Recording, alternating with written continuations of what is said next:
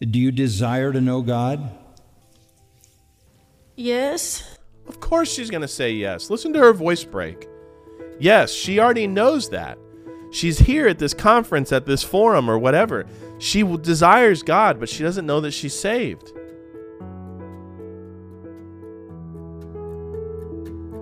Hey, welcome back to Bible Line. I'm your host, Pastor Jesse Martinez. Today we're in another Pastor Reacts video.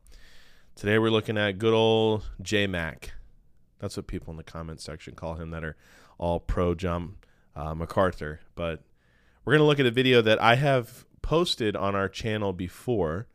Uh, but it's one of those videos that I saw it months ago and it really just struck me. It, it honestly moved me the first time I watched it because you see somebody who is very evidently unsure that they're saved. They ask a very simple set of questions that deserve simple answers. And John MacArthur's response is pointing her back to herself. You need to watch out for this kind of stuff. I've said when we did the Mike Winger Reacts video a couple of weeks ago, I said, and I still hold this my desire is not to be inflammatory or disruptive, but I will not sit down when there's an opportunity to stand for the truth. And that's what we're going to do. And I know that a lot of people are caught up in this Calvinistic teaching. How do I know that I'm chosen? How do I know that I'm a part of the elect? And they're always told to look back on their works. And we're going to see in 1 John chapter 5, starting around verse number 10 through verse 13, how we can know that we have eternal life. And then I want you to see what is said of these men here because they're saying something different. And you, the viewer, you need to be aware of this because it's not it's not a game and so many of you know this. It's not a game. You have a hard time sleeping at night, you have a hard time having any peace and joy, you continue to look at yourself for your eternal life. That is not God's plan for his children. He wants us to have assurance of eternal life. But this Calvinist teaching, it robs people. And you're going to see these, this, this young woman just get totally robbed. And I don't I have no idea how it ends. I know there's a 7 minute and 10 second version of this, but I think that this short clip really captures it all together. But before we look at the clip, I just want to read you these verses, let them stand for themselves, and then we'll play the clip. First John chapter 5 and verse 10. He that believeth on the Son hath the witness in himself. He that believeth not God hath made him a liar, because he believeth not the record that God gave of his Son. And this is the record that God hath given to us eternal life, and this life is in his Son.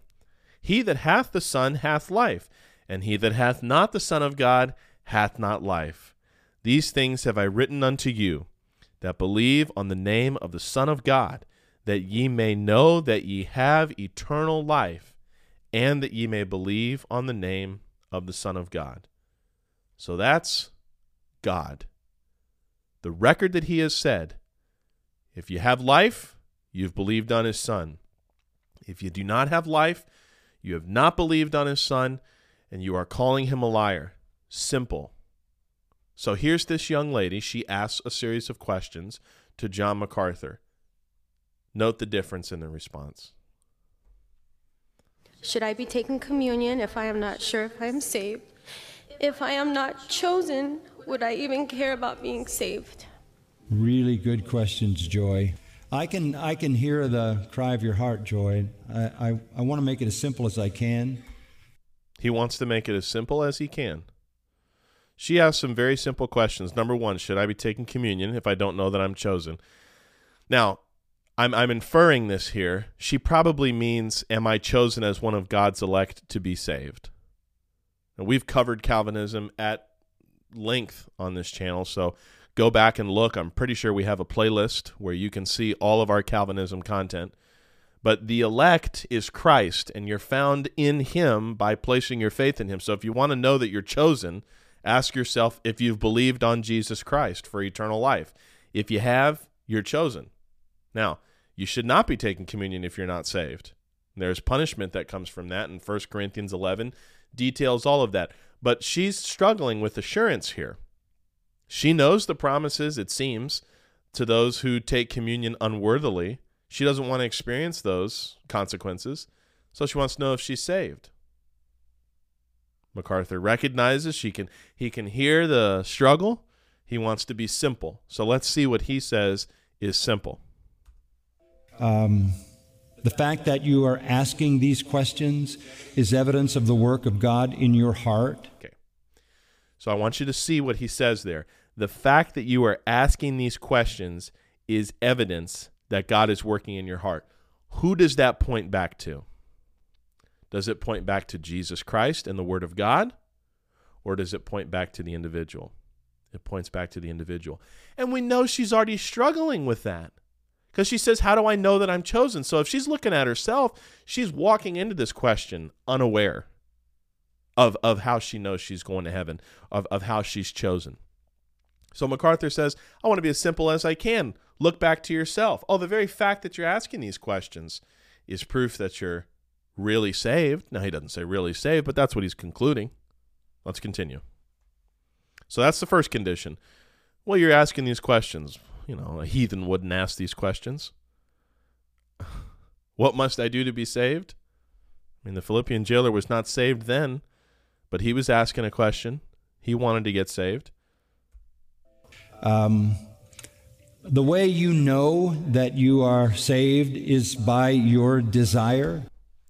And this is the record that God hath given to us, eternal life, and this life is in his Son. And he that hath the Son hath life, and he that hath not the Son of God hath not life. These things have I written unto you that believe on the name of the Son of God, that ye may know that ye have eternal life. MacArthur says the way that you know that you are saved is by your desire. Let's continue. Do you desire to know God? So, this is now the third thing that he has told her. Number one, the fact that you are asking these questions is proof. Number two, the you you know that you're saved by your desire. And now he's going to go into a, a, a barrage of conditions. The first one, do you desire to know God, which is really the third one. Yes. Of course she's going to say yes. Listen to her voice break. Yes, she already knows that. She's here at this conference, at this forum, or whatever. She desires God, but she doesn't know that she's saved. She sees the problem. So it's, it's I don't understand why he's asking that question. So she says yes. Three conditions now. Do you desire do you desire that he would know you and love you? Five now. Do you desire God? Do you desire that He would know you? Desire that He would love you? Listen to her again. Yes. Yep. Do you desire to love him? Six. Yes. Do you desire to honor him? Seven. Yes. Do you desire to obey his word? Eight. I do, but I it, I can't do it on my own strength. Well, of course not. Join the club. That to me is like you're gonna. I I I, I cut it because I don't want it to go to whatever the next video is. But that to me or excuse me, uh, after the cut, there's a bunch of people that laugh. It's like, yeah, oh, we all don't we all desire it? You know, don't we uh, all have this desire to know God and obey His word and all this stuff to prove that we're saved? And he says, well, of course not. Join the club. And she could because she knows within herself there is this battle going on. She desires to know God, to obey His word, to be known by Him, but she can't do it on her own strength. The Bible talks about this in Galatians chapter 5, starting in verse 17. For the flesh lusteth against the spirit, and the spirit against the flesh, and these are contrary the one to the other, so that you cannot do the things that you would. So this this is talking about the truth of the two natures, in which joy, the sad reality is, if she hasn't put her trust in Christ, she only has that flesh. She doesn't have the spirit. She doesn't have the Holy Spirit. She doesn't have the new birth. No matter how much she desires to be known of God, the only way that she can be known and recognized as his child is by faith in Jesus Christ and in him alone. And MacArthur totally he takes 8 swings at this and he misses the ball. It's just a total strikeout. And it's sad because what happens is everybody laughs it off at the end of the clip, but this poor girl she probably walks out of that conference with a little bit of assurance, but the next day, as soon as her flesh rears back up, and she is who she is, who's she's a, a sinner, with no ability to save herself, looking to herself to be saved, she has no assurance. That's why I just say the simplicity of John chapter 1 John chapter 5. If you have believed, these things uh, have I written unto you that believe on the name of the Son of God. So that's the condition. You believe that ye may know that ye have eternal life. Okay, so if I was MacArthur in that moment, I would point her to 1 John 5:13. And there's many other passages, but I would point that young girl to 1 John 5:13 because it's so very simple and clear. Joy, have you believed that the death, burial and resurrection of Jesus Christ is sufficient to pay for your sins? If she says yes, then I with 100% confidence and assurance that God says to her, then the God says, you have eternal life. And it's it's put to bed. And you can show her places like John chapter 10 in verse 28, which says, And I give unto them eternal life, and they shall never perish, neither shall any man pluck them out of my hand.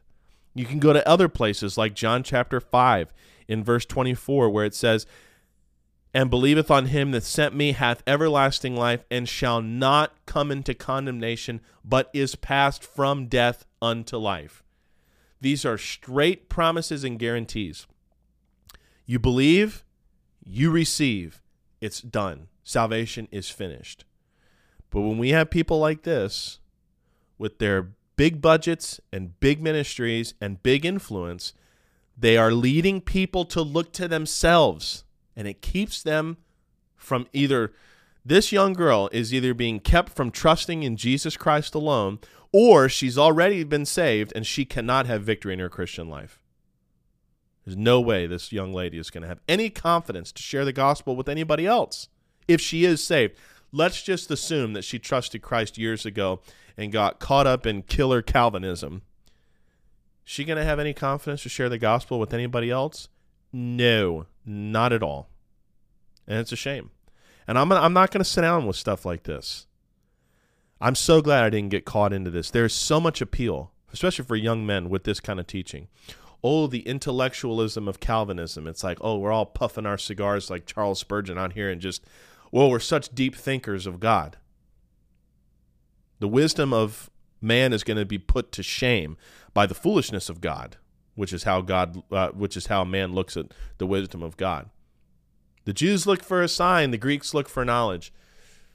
Be careful, be careful, be careful, be careful. Let the word speak clearly and plainly. And if and if you're joy, you know, if you're joy and you're watching this, I want you to know for sure that you have eternal life. You put your faith, you trust in the death, burial, and resurrection of Jesus Christ alone, you receive the free gift of everlasting life.